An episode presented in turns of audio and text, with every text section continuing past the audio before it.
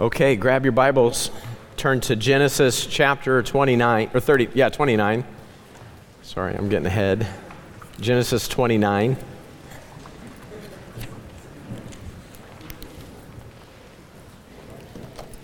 So, you guys remember last time in 28, Dad, Isaac, ascending Jacob, mainly because, you know, Rachel wants to save his life.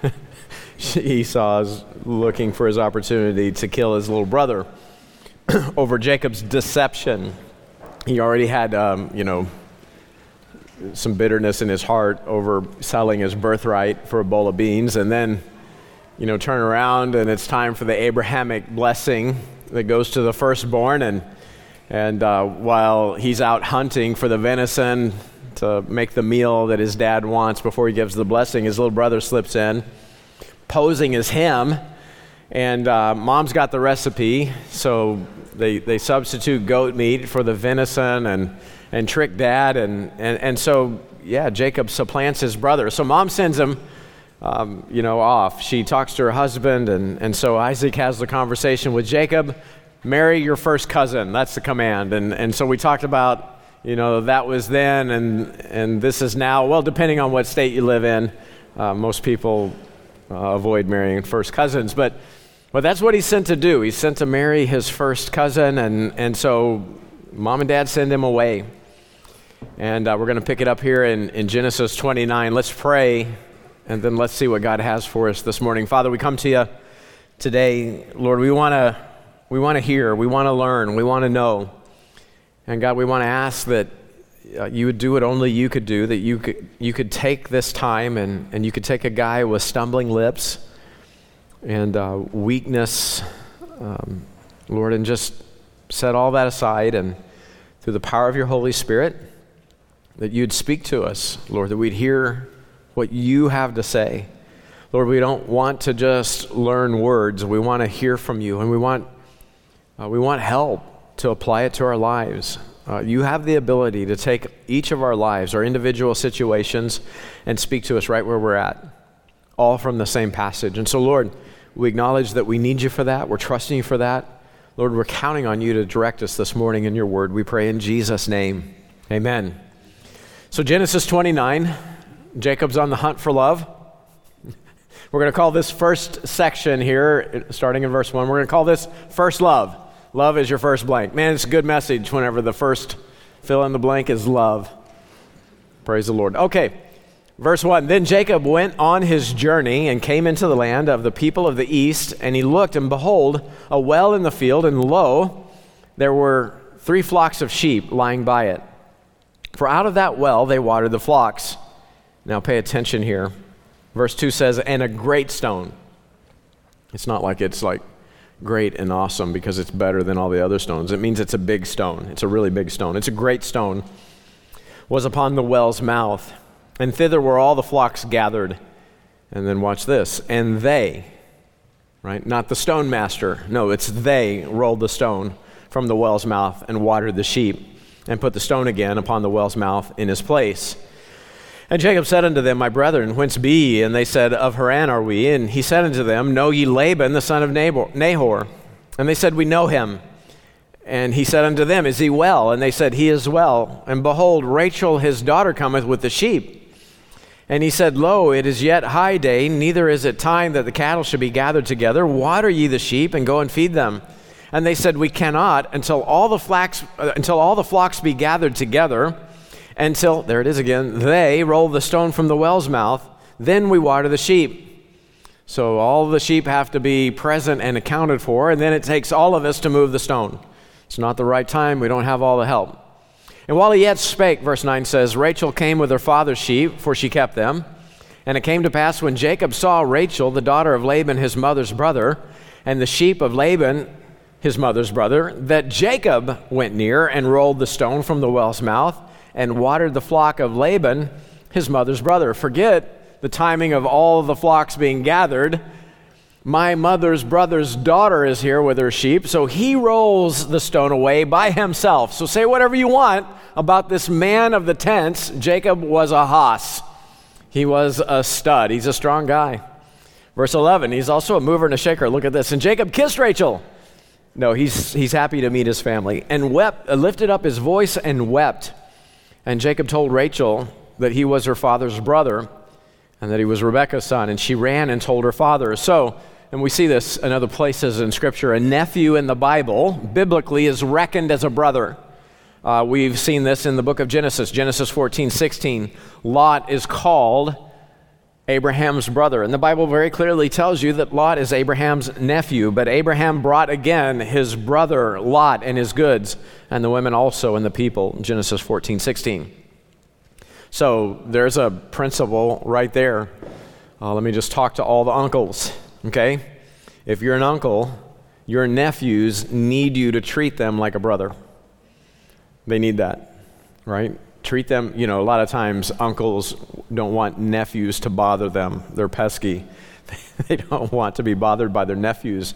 You need to treat them like a brother. Biblically, a nephew is reckoned that way. Verse 13 And it came to pass when Laban heard the tidings of Jacob, his sister's son, that he ran to meet him and embraced him and kissed him. Uh, so that's the greeting, right? There's you know, in other words, Jacob wasn't making a move on Rachel in verse 11. If that's the case, then Laban also made a move on Jacob and everybody's just perverse. That's no, it's greet one another with a holy kiss. So he kissed him and brought him into his house, and he told Laban all these things. And Laban said to him, Surely thou art my bone and my flesh. And he, Jacob, abode with him, Laban, the space of a month. And Laban said unto Jacob, Because thou art my brother, shouldest thou therefore serve me for naught? Uh, you've been staying with me for a month. You're working your tail off. You're, you're serving like a hired hand. Uh, you ought to get paid. You know, that's what the uncle says to the nephew. Uh, shouldest thou therefore serve me for naught? Tell me, what shall thy wages be? And Laban had two daughters, and the name of the elder was Leah, and the name of the younger was Rachel. Leah was tender eyed, but Rachel was beautiful and well favored. So, what's happened here is in this first month, Jacob falls in love with Rachel. It's probably love at first sight. First sight is your next blank. I mean, he meets this ravishing beauty named Rachel. And Rachel just captures his heart, completely captures, and then, I mean, changes, right? She captures and changes the trajectory of his life. Verse 17 says that Rachel was beautiful and well favored. Leah was tender eyed. Leah, her name, the name Leah means weary or pining. And we're going to find out a little bit later. Maybe she's got a reason uh, to be weary and pining. She's ready to get married, and there's no suitors lined up. Okay? She's got a good personality. Okay, but no suitors. So, so Leah was tender eyed and Rachel was beautiful and well favored. So Rachel was the knockout. Leah had the great personality. Leah had the nice eyes, but Rachel was eye catching. So it's got to be a little frustrating for Leah when your little sister, like everybody's paying attention to her, everybody is mesmerized by her, everybody's always complimenting, talking how beautiful she is. I mean, it's going to get old after a while, right? You get tired of hearing it. It's like, look at my eyes. I'm fair eyed. I mean, you know, I, I got to get, okay. She can't get any attention. So she's pining, she's weary. Rachel just means Rachel. Because that's all she, I mean, her name doesn't have to mean anything special. She's, she's got the look. And now, this is interesting. What we're going to find out is that the first three generations of the patriarchs, right? The first, the wives of each of the first three patriarchs, they're beautiful. They're, they're knockouts. In chapter 12, verse 11, we find out that Sarah was a fair woman to look upon. In chapter 24, we find out that Rebekah was very fair to look upon. So fair, very fair. Third generation, well, Rachel was beautiful, according to verse 17, beautiful and well favored. All right, so Jacob gets to work. We're going to call this next section fervent labor. Verse 16 And Laban had two daughters. The name of the elder was Leah, the name of the younger was Rachel. Leah was tender eyed, but Rachel was beautiful and well favored. So Jacob gets to work. Verse 18 Jacob loved Rachel and said, I will serve thee seven years for Rachel, thy younger daughter. So Jacob is laying out the terms of the wages, the terms of the contract. Laban appears to agree. Look at verse 19. Laban said, It is better that I give her to thee than that I should give her to another man. Abide with me. So it sounds like he is agreeing to the contract. And Jacob served seven years for Rachel. Watch this now. And they seemed unto him but a few days for the love that he had to her. So Jacob's plan is to work seven years so that Rachel will be his wife. And the Bible says that the seven years flew by for Jacob because of his love for her. Love is your blank again. Uh, you know, a lot of, okay, so for a lot of people, they enter into um, a, a close social, an intimate social relationship. It's on its way to marriage. And um, there's this concept, it, you know, this would be the way I would have described Cheryl and I's relationship before we got married. Uh, when the date's starting to end, you know, I'd feel a little depressed. The Beach Boys, it's such a big concept that the Beach Boys wrote a, a song about it. Wouldn't it be nice if we were married? Why? So we wouldn't have to say so long. We wouldn't have to say goodbye. Right? Wouldn't it be nice if we were married? Because then we could be together, right? Wouldn't it be nice if we were man and wife? so that this date wouldn't have to end. We could just spend our lives together. And so what's happening is, is there's, this, there's this longing and there's this desire to be able to stay together, to be able to be together. And, and, uh, and then in that state, it feels like the wedding day is never going to come. My position, so help me God by his grace, is I will be a virgin on my wedding night. And the problem is, is the wedding is at the end of September. And it's June. I may not live that long, right? Like there's this, it seems like it's taking forever. No, okay, so that's, okay, that's a couple that are into one another. Jacob is next level yet. He is so into Rachel, right? His love, it's so much the real deal. Seven years are nothing to him. She's worth it. Okay, that's like, uh, well, I've just, I've never seen that example in my own personal life. That's some next level love, y'all. Solomon described it this way in Song of Solomon, chapter 8, verse 7. He says, Many waters cannot quench love. I mean, if it's legit, water ain't going to drown it out, neither can the floods drown it. If a man would give all the substance of his house for love, it would utterly be contemned. It would be scorned, it'd be disdained. That's nothing, right? Love, love is powerful. Paul puts it this way in 2 Corinthians chapter 5 and verse, uh, verse 14 the love of Christ constraineth us to constrain something is to, I mean, to, to, to, to entrap it and yet compel it. It's to restrain, it's to contain and yet motivate it. In other words, the love of Christ constrains us. I don't get to live any way that I want. The love of Christ sets a path and a pattern for me to follow, and I have to follow it. Do you see that? Love is powerful, man. It moves people in incredible ways. Ephesians 3, verse 19, gives the ultimate goal. It says it's to know the love of Christ, which passeth knowledge, that you might be filled with all the fullness of God. Man, that's what it's all about to know God, to know the love of God, to be filled with, right, to know the love of Christ, to, to be filled with the fullness of God. And so you, you see someone that says, Yeah, I know God, I love God, but you don't see them full of the love of Christ. It's not the love of Christ that's coming out of them. Something went wrong. They're deceived. Something went wrong. Uh, they're deficient. I mean, what's in you, it's a great biblical principle, man. What's in you is what's going to inevitably, inexorably come out of you. So we want to know the love of Christ. We want to be filled with the fullness of God, right? We want that. That's the, that's the one thing to go after. And so Jacob's got this, man. He's absolutely captivated by Rachel. She's worth seven years is nothing to him. And so get this down in your notes. This is how powerful love is.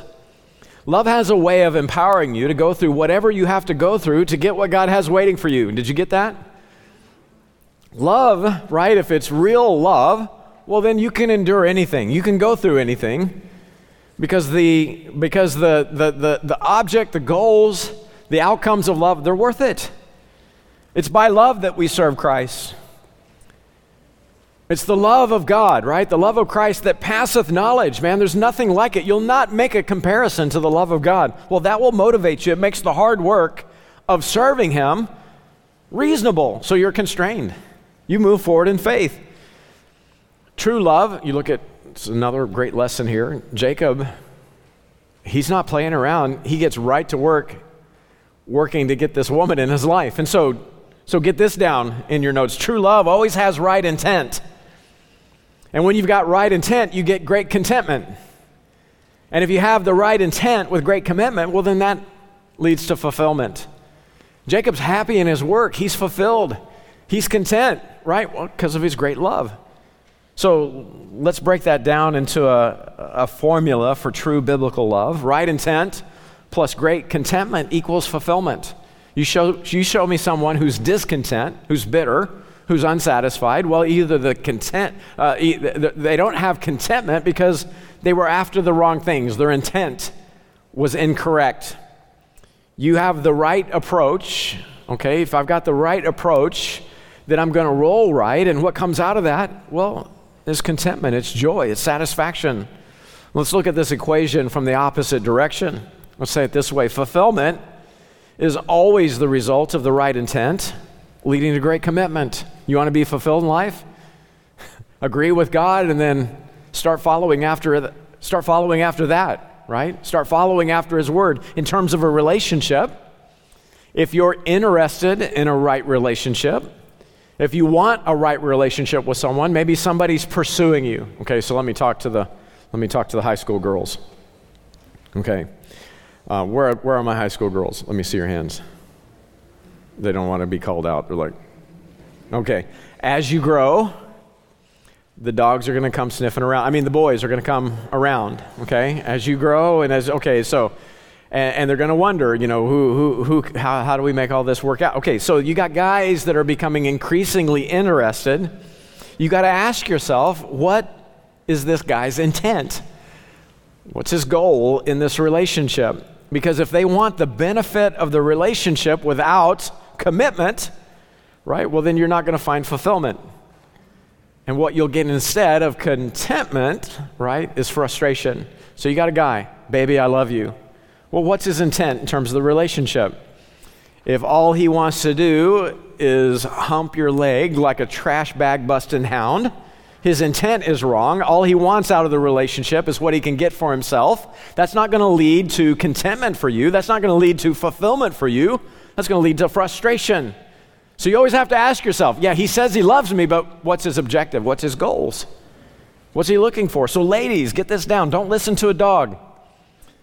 The same thing's true for the men. Men, get this down. Don't fall for a hoochie. Right? What does she want in the relationship? What's her intent? If the intent is right, then the commitment will be there, and then that will lead to good fruit in the relationship. Contentment will come, right? There will be, with right intent, right commitment, you'll get contentment. If it's not there, if she just wants out of the relationship what she can get for herself, well, that'll be frustration. So, ladies, don't listen to a dog. Men, don't fall for a hoochie. Uh, put that in your notes. Okay, verse 21. And Jacob said unto Laban, Give me my wife. It's the end of seven years, okay? For my days are fulfilled that I may go in unto her. And Laban gathered all the men of that place and made a feast. They throw a big wedding party. And it came to pass in the evening that he took Leah, his daughter, the tender eyed one. He took Leah, his daughter, and brought her to him and he went in unto her. And Laban gave unto his daughter uh, Leah Zilpah, his maid, for a handmaid. And it came to pass that in the morning, behold, ah, it's Leah. And he said, Jacob said to Laban, What is this that thou hast done unto me? Did I not serve thee for Rachel? Wherefore then hast thou beguiled me? Well, I don't know, Jacob. Wherefore did you beguile your own father in chapter 27? Did you forget about that? And Laban said, It must not be done so in our country to give the younger before the firstborn. Hello. Okay, what's happening? What goes around comes around. That's what's happening. Think about it. Genesis 25, verse 31. What did the younger say to the elder? Sell me this day thy birthright. Well, it's not so. That's not how you do it in this country. That's not how you do it in this family. Sell me your birthright.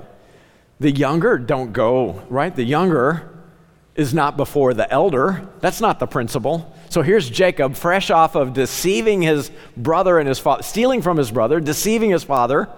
He has the exact same thing happen to him. It's just reversed. Here's a guy who lied to his dad, posing as the older brother. And Now, finally, it's my wedding night. I'm going to get my bride. And the elder sibling is posing as the younger. Well, Jacob, what goes around comes around. So, point number two, get this down in your notes. Jacob has met his match. God's using Laban to teach Jacob a lesson on deceit. You think you're crafty and shifty, you ain't seen nothing. And so Jacob gets ripped off. But God will use it in his life. We're going to see this. This is the first step in God making, I mean, what's actually, it started in the last chapter, but God's going to, God's going to, one step after another, God's going to turn Jacob into Israel.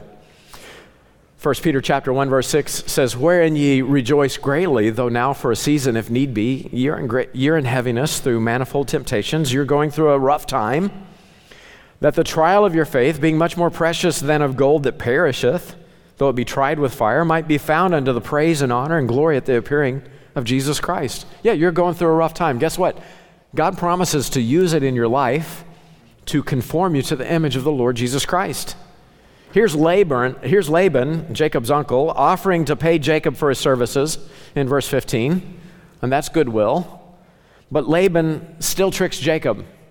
When he finds out what Jacob wants to be paid, he thinks, I'm going to get a two for one special. And he doesn't tell Jacob, he tricks him. And it must have been a lot of drinking at the party because Jacob, who just worked for seven years, right, now learns a relationship lesson. He stumbles into his room. He knows that Rachel's on the way. And so get this down in your notes. If your relationship begins in the dark, you might not like what you get in the light. Uh, don't miss that, right? I mean, it was love in the dark. It's a dark tent. And Jacob, you know, he, he gets what he's longed for for these seven years. And finally, Jacob falls asleep.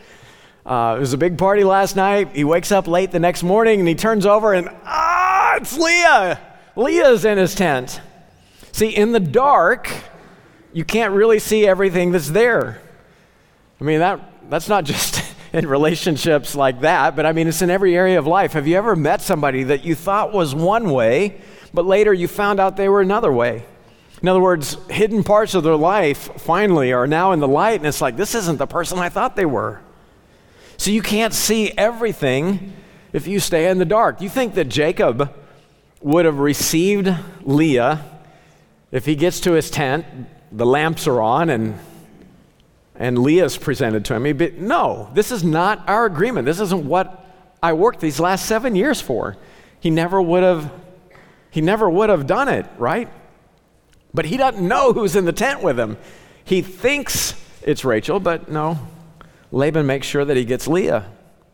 So if you're living in the dark, you may do things that you would not do if you could actually see what was true, right? You wouldn't do things that you would do if it were the light of day. And I'm not, you know, okay, so maybe I'm not talking to you. Don't get all upset, okay? Uh, you don't have to get deficient, de- de- defensive, defensive about this, but some people, they do this, right? Some people, they live the way that they live because they're willfully blind. They don't want to think about the consequences. They, want to th- they don't want to see what's true. They want to go away that's right in their own eyes. They want to do what they want to do. So they do it in the dark. And if you were in the light, you would not do the things that you do. A lot of us know people who have some awful dark relationships. In verse 27, we see Laban's lie. Or I'm sorry, verse 26, we see Laban's lie. He says, It's not so, man. We don't, you know, you're, you're saying I ripped you off, but look, here's how it works here. Like Jacob can't figure this out after seven years of living there. Uh, we don't give the younger in marriage before the elder sisters married. We, we don't do that here. Uh, if there had been such a custom, Laban should have told Jacob about it when they first made the bargain seven years earlier. But, you know, this family knows how to knows how to turn a trick, man. So get this down in your notes. Jacob was a player who got played. That's what happened. I mean, here's Jacob. He's a twin. He's got an elder brother, Esau. Esau's the older, but Jacob was hanging onto his heel. And as a consequence, he's named the heel catcher. He's named Jacob. It means supplanter. See, Jacob lived up to his name. He was somebody that wanted to displace you so he could replace you. That's what he wanted to do. So that's what he does with Esau. He displaces him and then he replaces him. He try to he's the kind of guy that would want to dislocate you and then dislodge you so that he could then take your place and then enjoy your blessings. That's who Jacob was. And now it's happening to him. Here's a guy who lives as a deceiver. He did exactly as Laban has done to him. He, Jacob does the same thing to his father and his brother. He poses as the elder brother in order to receive the blessing for himself. Now here's Laban doing the exact same thing to him. He's posing the elder as the younger in order to get a two for one special on marrying his daughters off and doubling the price. Right? He, instead of seven years of labor, he gets 14. We'll see that in just a second. What's going on here? Job chapter 15 describes it. Verse 14 says, What is man that he should be clean? and he which is born of a woman, woman, that he should be righteous. How much more abominable and filthy is man, which drinketh iniquity like water? That's the problem. Men tend to sin. We're born to it. Here's the bottom line for all of us Jeremiah 17, verse 9 says, The heart is deceitful above all things and desperately wicked. Who can know it? All of us are capable of all kinds of deceit because our hearts are desperately wicked. That's Jacob, that's us. And just like Jacob, we need that refined out of us. We need to learn that our deceit never works out. We need to learn that our deceit has consequences. We need to learn, right? We need to learn that our hearts are desperately wicked and that we need God's righteousness. See, God allows us to be in places where our lies about ourselves are exposed. And that's what's happening here. Jacob gets it in the gut.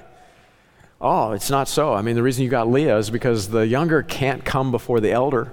Everybody knows that. Well, everybody except Jacob, who just got done cheating so that the elder, elder could come after the younger, right? So he's getting it in the gut. God's put him in a place where his lie is, I mean, it takes him seven years to learn about this lie in his own life. It's catastrophic in terms of the cost. He allows trials and persecutions to force us to examine our lives. And he does all of that to draw the dross of sin to the top so that he can draw it off, so he can skim it off for us. Why? Because he wants to conform you to the image of the Lord Jesus Christ. Proverbs 25, verse 4 says, Take away the dross from the silver, and there shall come forth a vessel for the finer. You've got crud and corruption, deceit in your life that needs to be drawn out, drawn off, so that you'll be a finer vessel. God doesn't want you to get away with just living any old which way. He wants you to be conformed to the image of Christ. So, Jacob, God makes sure he reaps what he sows. He stole the right of the firstborn, and now the right of the firstborn is stealing his hopes and dreams in Rachel. Does everybody see that? What goes around comes around. That's what happens. And he can't do anything about it. He's reaping what he's sown. Galatians 6, verse 7. God always has a way to make sure that what goes around comes around. Okay, now Leah is married.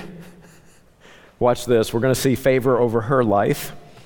Verse 31 And when the Lord saw that Leah was hated, he opened her womb, but Rachel was barren. Okay, now again, we've talked about this before. Love and hate in the Bible, in these, in, the, in a context like this, is not used the way we use the word hate. Okay, in Luke's gospel, Jesus tells his disciple, uh, his disciples, except you hate father and mother, right? You got to even despise your own life also. Until you come to that place, you can't be his disciple. And so we don't, from that passage, then do a cost of discipleship class and say to the people in the class, okay, before we'll pair you up in a discipleship, one on one mentor relationship and, and train you as a disciple of Christ, first you got to get on the phone right now. We want to hear. You call your mom and dad and you tell them you hate them you don't want them in your life. You never want to see them again. No, we don't do that, do we? Why? Because that's not what the Bible means by hate. Hate in the Bible means you're choosing to obey, to follow, to receive one over the other. So this happens in discipleship. We'll have people that'll get they'll get serious about the word of Christ. They'll get serious about following Christ, and it freaks mom and dad out. It's like, why aren't you out in the world sowing your wild oats? Like said the Christian mom and dad. They want their kids living like hell because their, their child's fervor for Christ makes them uncomfortable. Well, Jesus warns up front. I mean, we had that happen. Jesus warns up front. There'll be days like this. So you got to decide up front. You're going to choose you this day whom you will serve. You're either going to obey me, Christ says. You're either going to follow me according to your word, or you're going to fall, right? You're going to fall for the influence of those in your life. So you decide up front. If Jesus says it, that settles it, I'm going to do it. And mom and dad don't have to like it. Okay, anytime somebody refuses to listen to what you're saying, particularly if you're a parent. So here I am, this carnal parent. Why are you so serious about the Bible all the time? Why are you always in a prayer meeting? Why are you always in a Bible study? What is wrong with you? Why aren't you out there partying with your friends? No, man, God's real in my life, Dad. I have to follow him. If that upsets you, so be it. But I have to submit to the Lord Jesus Christ over my life then my natural response is to say, Man, why do you hate me? What am I doing? I'm upset because I'm not being submitted to, I'm not being received, I'm not being chosen. Hate in the Bible is one is being preferred over the other, or followed before another, right? Chosen before another. And that's what happens here in it's not the Jacob's not every day telling Leah, "You deceiving skunk, I hate you." No, he, he absolutely cannot. Jake, Jacob's not stupid, okay? He's not a moron. He absolutely sees himself in this situation. He's not making Leah miserable, he just prefers to be with Rachel, right? He's choosing Rachel over Leah, and so God sees it all. And so, you know, I mean, it's not like Jacob completely cuts her off because they do spend some quality time together. Look at verse 32. And Leah conceived. She didn't get that kid underneath a cabbage leaf. A, a, stork didn't bring it, right? They did have times together. Leah conceived and bare a son. Likely, probably that first night in the tent, right? She conceived.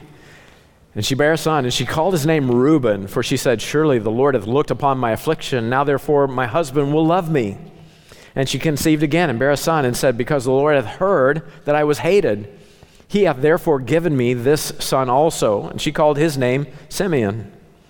And she conceived again and bare a son, and said, Now this time will my husband be joined unto me, because I have borne him three sons. Therefore, his na- uh, therefore was his name called Levi. And she conceived again and bare a son, and she said, Now will I praise the Lord. Therefore, she called his name Judah and left bearing. Okay, so there's a few things we can get from this section of Genesis 29. Number one, Jacob doesn't put Leah away. He, consummate, he consummated the marriage, so he keeps this wife. He has some integrity. And he's willing to serve Laban another seven years for Rachel. The problem now, though, is he's married to two women, right? So you, you see back, let's just very clearly make sure we see this. Um, go back up to verse 21. Um, there's the requirement of the contract in verse 21 Give me Rachel right? I've served seven years. And then we see the deception that follows. In verse 26, Laban explains, We don't give the younger before the firstborn in marriage. That doesn't happen. And so the, the deal in verse 27 is fulfill her week, and we will give thee this also for the service which thou shalt serve me yet seven other years. And Jacob did so and fulfilled her week. So he served another seven years in verse 28. And he gave him Rachel, his daughter, to wife also. And Laban gave to Rachel, his daughter, Bilhah, his handmaid, to be her, to be her maid. And he went in also unto Rachel, and he loved also Rachel more than Leah, and served with them yet seven other years. So in this passage, in verses 27 through, 20, uh, through 30, um, verse 28 is explanatory. Okay, so Jacob fulfilled her week. But he does that after Rachel is given to him as wife. Do you see that? That's why we did the math on Jacob's age, leaving his mother's tent the way that we did. Okay, notice what's happening here. Verse 28 is explanatory, but Laban gets seven more years of work out of Jacob. Um, but it's during these next seven years, there's going to be a, I mean, just this big baby battle blowout between these sisters, between Jacob's wives and uh, we'll we'll look at that in um, in uh, chapter 30. It'll get it'll get crazy. So th- here's the deal: the Lord saw that Leah was hated. He opens her womb, and she has four kids, four boys. Leah she sees it, right? Um, she recognizes it. And so we'll see in the naming of these kids where her heart is at. But Jacob's got some integrity. He doesn't get rid of this first wife. He didn't intend to marry Leah, but he got her. And, and he didn't intend to be married to two women, but now he has two. And there's trouble just the same. Leah is hated. Jacob doesn't love her like he loves Rachel. Rachel has his heart. Uh, so she's hated by her husband. And Rachel is jealous of Leah's children. And so that just forms strife, in the home. And so God favors Leah in her, in her affliction, in her heartache. And what he does through this is he teaches Jacob that Leah is worth favor too. You know, the Bible says in Exodus 21:10 that if you take a second wife, you have to take care of her just like you did the first. Exodus 21 verse 10. If you take him another wife, in this case, you know, Rachel was second, but she's first in Jacob's heart. So if you take another wife, her food or raiment, and her duty of marriage shall he not, uh, shall he not diminish. You have a responsibility in the Old Testament dispensation to take care of that second wife like you did the first. Point number two at first, Leah, we know, you can tell just by the way she's naming these boys. She was looking for contentment through Jacob versus her relationship with the Lord. You know, a wife naturally looks to her husband for love. But until she comes to the place where she recognizes God has to be first, she's going to inevitably be frustrated. You could be married to Prince Charming, he's still going to mess up. He's going to make mistakes. He's going to have problems. He's going to disappoint you, right? There's going to be those points of frustration. And at some point, a woman has to decide my contentment is found in Christ and Christ alone. What does that do? That gives you capacity, right? That puts you at a place where you're fulfilled. Now you can invest in the relationship. Again, Luke chapter 14, verse 26. You got to decide up front Christ is first. Otherwise, you're not an effective disciple. So she names this first boy Reuben. Reuben literally means, see, a son, right? She names him Reuben in the hope that Jacob would see, she'd see her broken heart, right? Have a heart and love for her. But Jacob couldn't see her hurting. He still prefers Rachel. But the Lord saw her, and so she has another son. She names him Simeon. Simeon means the Lord heard. It's like Ishmael. You know, they named. They named Hagar's boy Ishmael, which means the Lord hears in chapter 16, verse 15. And still, Jacob is hard hearted toward her. So she has another boy. She names him Levi. She names him Levi because she believes that through childbearing, Jacob would love her and be attached to her. No luck. Finally, she has a fourth kid right? The fourth son, by this time she's given up. I'm never going to have this man's heart. Um, but that's obviously God sees me, He loves me, He cares for me. I'm just going to trust and I'm going to, I'm going to, I'm just going to praise the Lord. Finally, by the fourth son, she's looking to the Lord. She names him Judah, which means let him be praised. Let God be praised. I'm done looking for the terms of contentment and satisfaction being in what somebody else can give me in this world. I'm just, I'm just going to get it from the Lord. So finally, by the fourth boy, praise God. And hello, this is the line. This is the, this is the line through which the Genesis 3:15 prophecy is fulfilled. The baby that she has, this is Judah. Jesus is born of the tribe of Judah. He's literally one of the names of Christ is the lion of the tribe of Judah. So here's Leah. I mean, she's in the line of the Messiah now. Let him be praised. I mean, Leah grew through this trial. So not only is Jacob getting refined, Leah is getting refined. God's at work in the lives of people. So he blesses them. Levi is the father of the priestly tribe, and Christ comes through Judah. Okay, here's what we're going to see in chapter 30. Rachel was loved, but there's still strife between her and Jacob as well. So Leah's frustrated because she can't have Jacob's heart first in her own life. Jacob obviously prefers her sister. Well, Rachel's got what Leah longs for. Jacob is all about Rachel, but man, they're the they're the two that can't get along. Jacob and Rachel are fighting. I mean, it's just well, we'll see it when we when we get to chapter 30. The baby battle increases, and hilarity ensues. Uh, that's a joke. It's not funny. It's it's. I mean, there's a mess in Jacob's tent. Okay. Before we close, a few devotional points that we gotta observe and make from this chapter. Think about it. Jacob just worked his tail off really 14 years.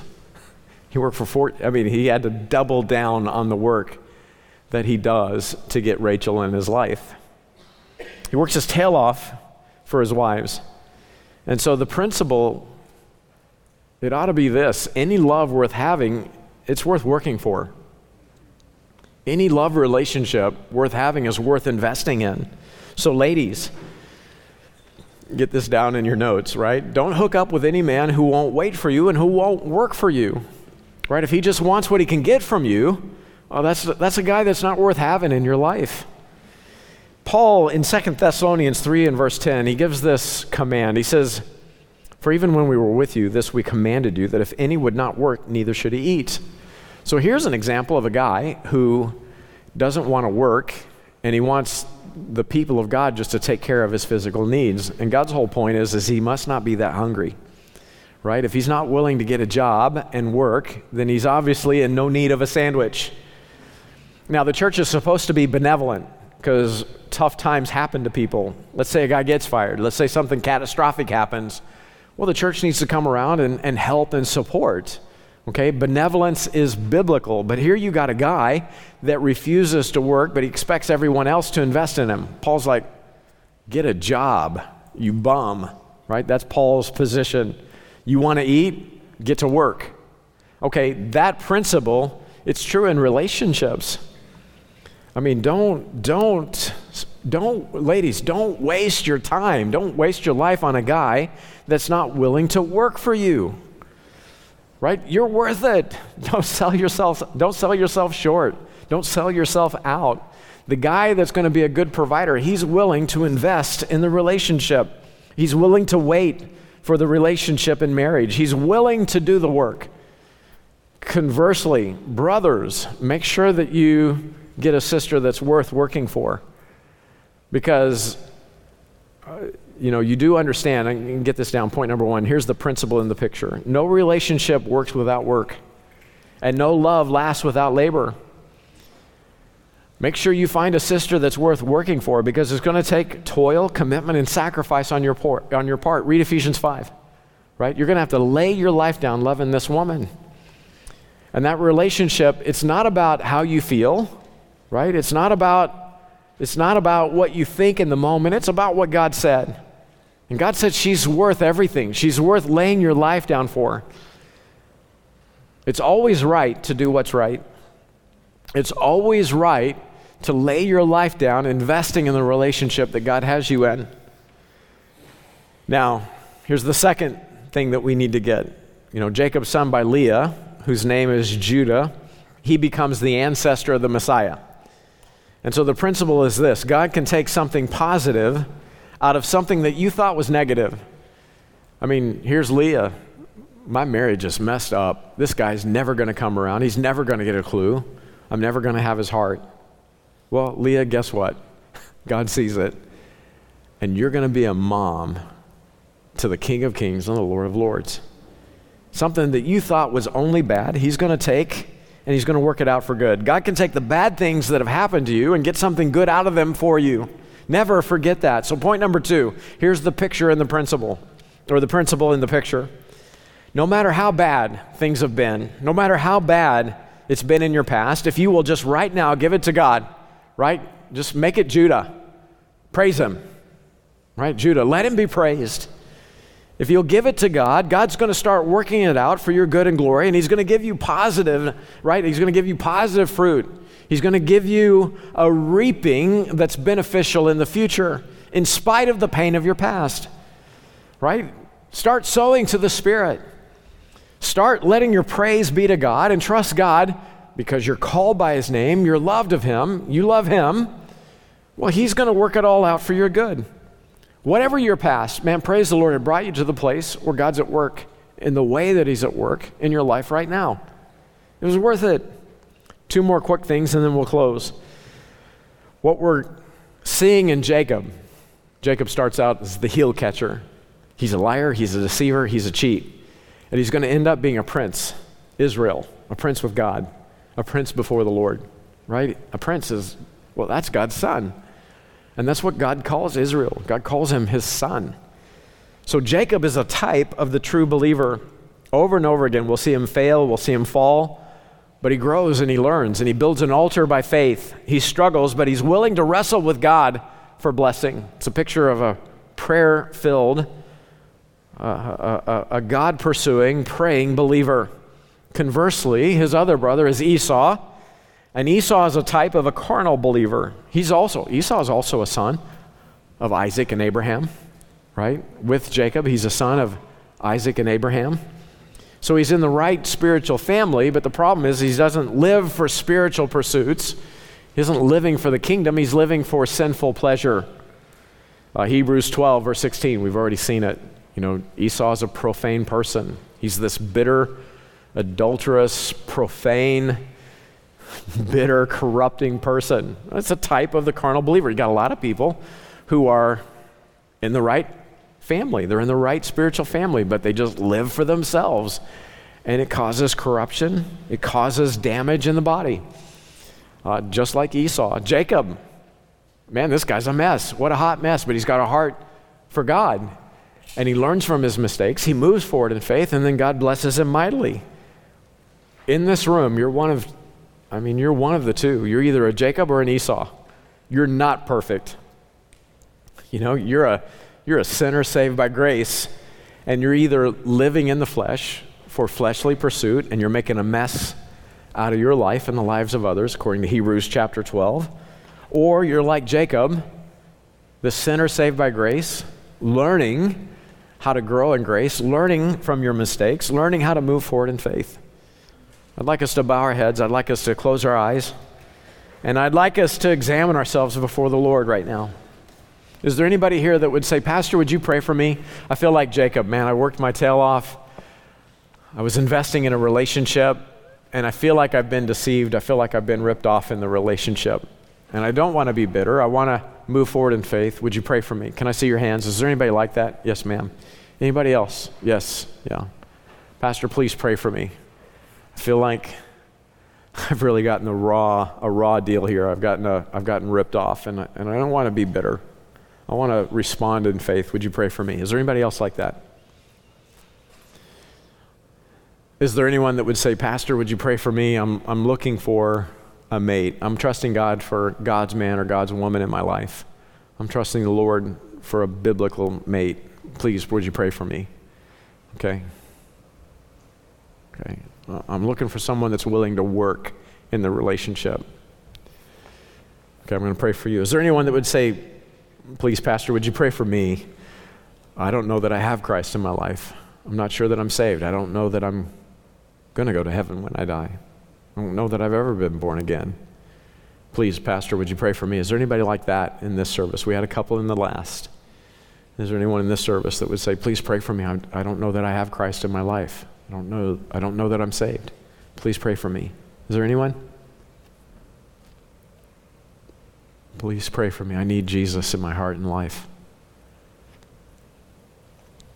Okay.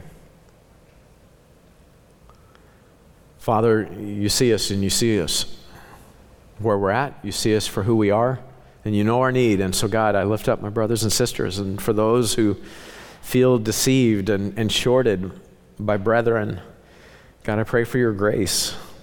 Uh, increase their capacity for forgiveness and forbearance. Uh, let them be like Jacob and let them get back to work in the relationship. Jacob didn't quit.